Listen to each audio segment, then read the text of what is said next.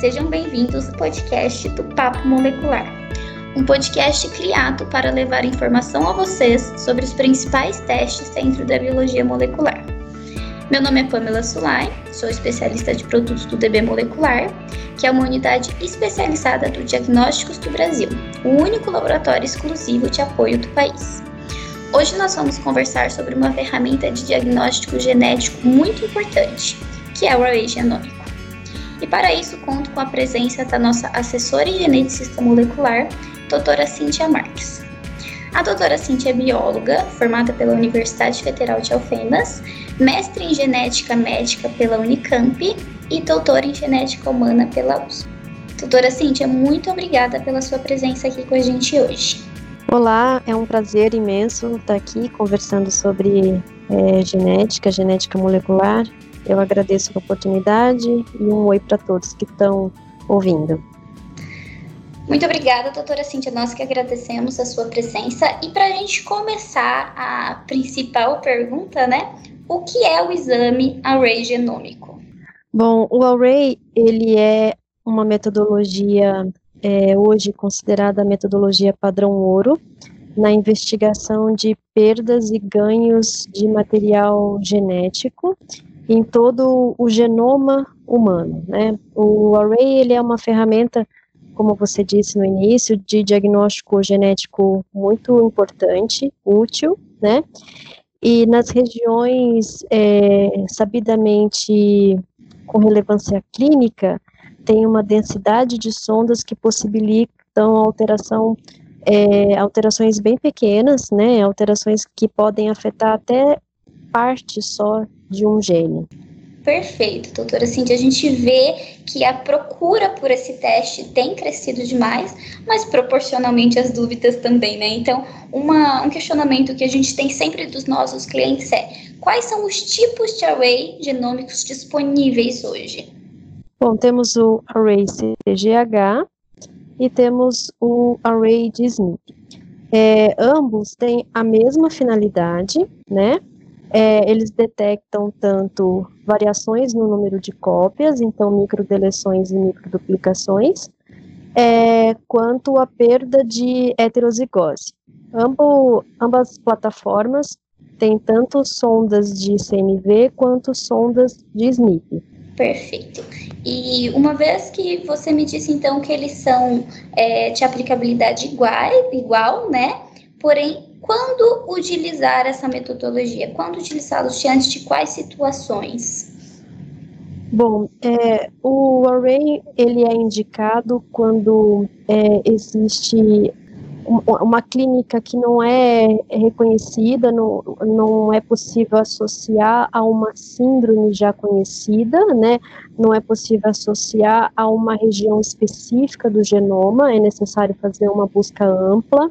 E casos de sinais, de sintomas que podem estar presentes em diversas síndromes e você não consegue realmente fechar um quadro, né? Por exemplo, anomalias congênitas, atraso de desenvolvimento psicomotor, atraso de crescimento, déficit intelectual, genitália ambígua.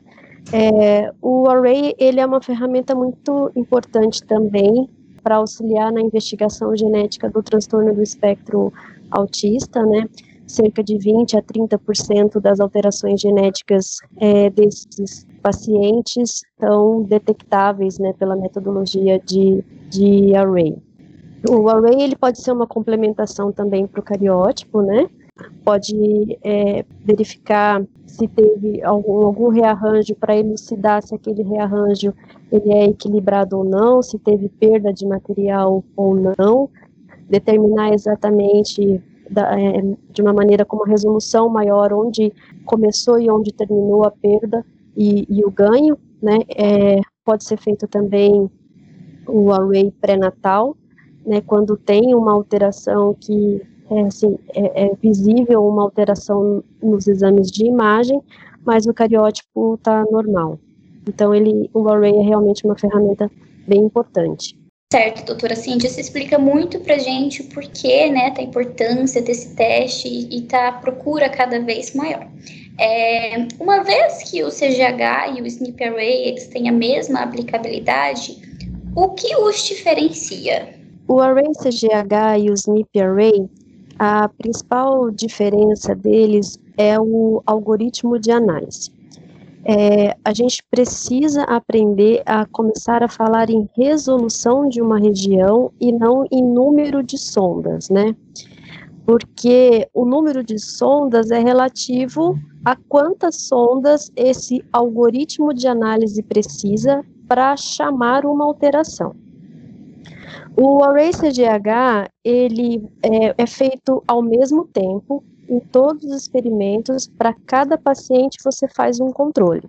Então, o paciente, o DNA do teste é comparado com o DNA controle, enquanto que no SNP Array a comparação é entre as amostras e os resultados que estão depositados em um banco de dados. Então, na minha opinião, essa seria uma das diferenças. E a outra diferença é que o Array CGH, ele possibilita que você faça customização de lâminas, né? Se você precisa, por algum motivo, fazer um desenho diferente, você tem essa possibilidade. E já com o SNP Array, isso não é ainda possível. Certo. Você nos trouxe, então, um conceito bem interessante, que foi o conceito de resolução. E com relação à resolução, quando é necessária uma maior resolução?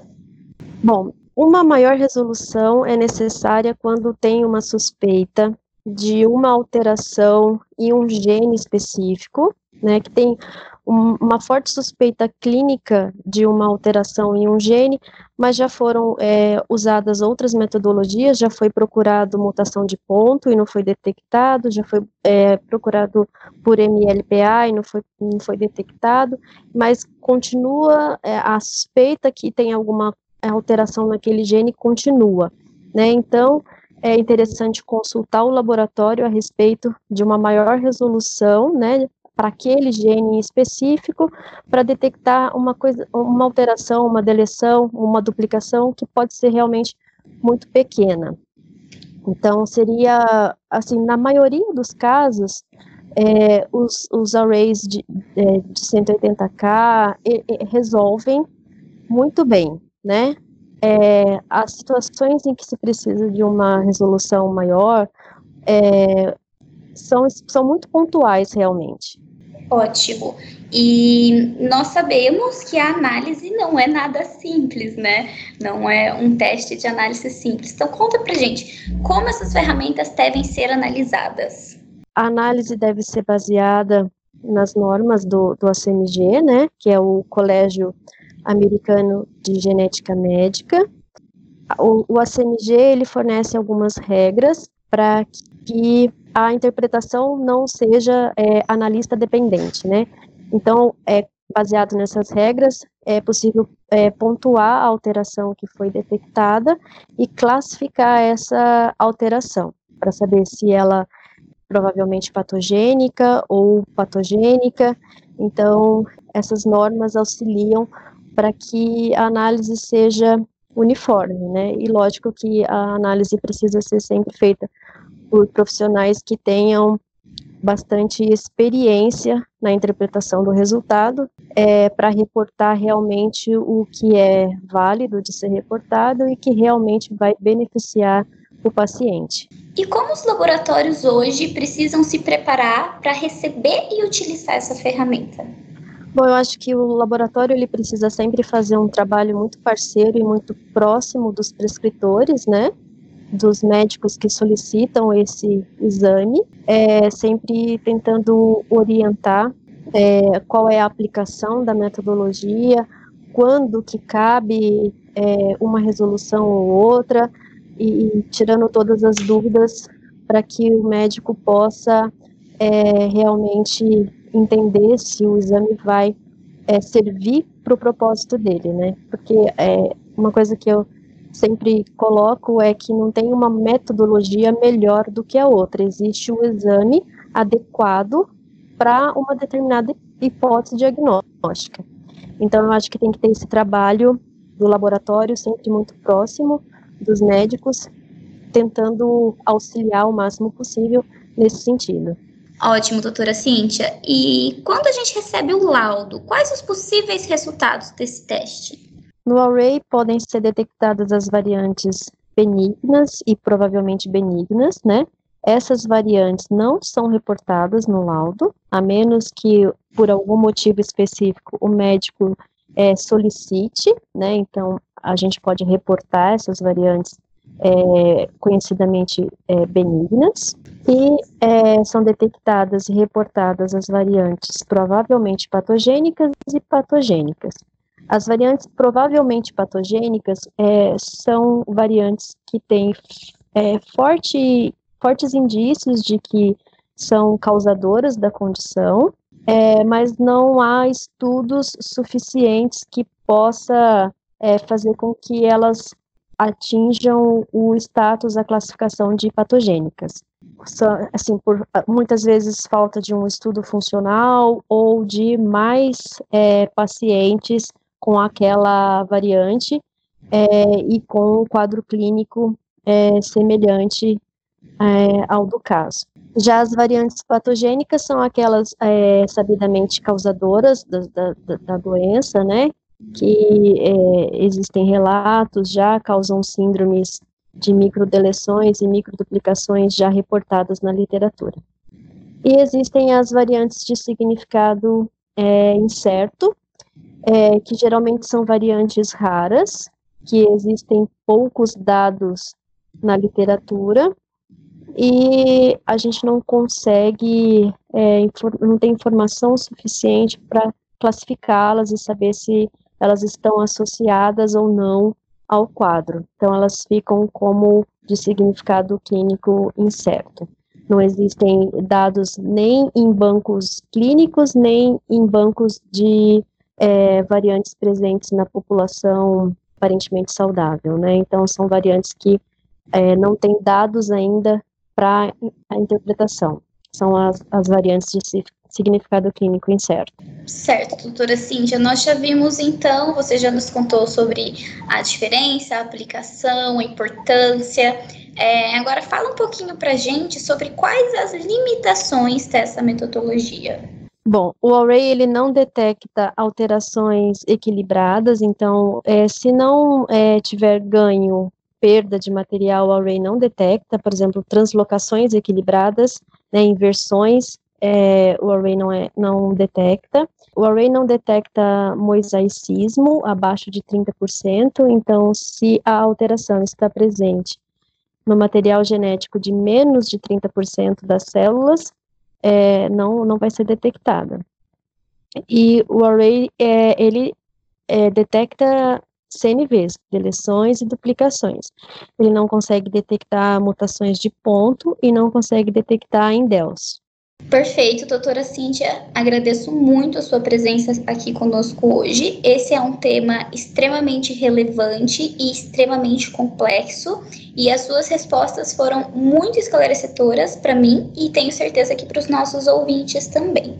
É eu que agradeço mais uma vez. Foi bem legal esse nosso bate-papo. Eu espero que tenha ajudado aí, gostei bastante de participar.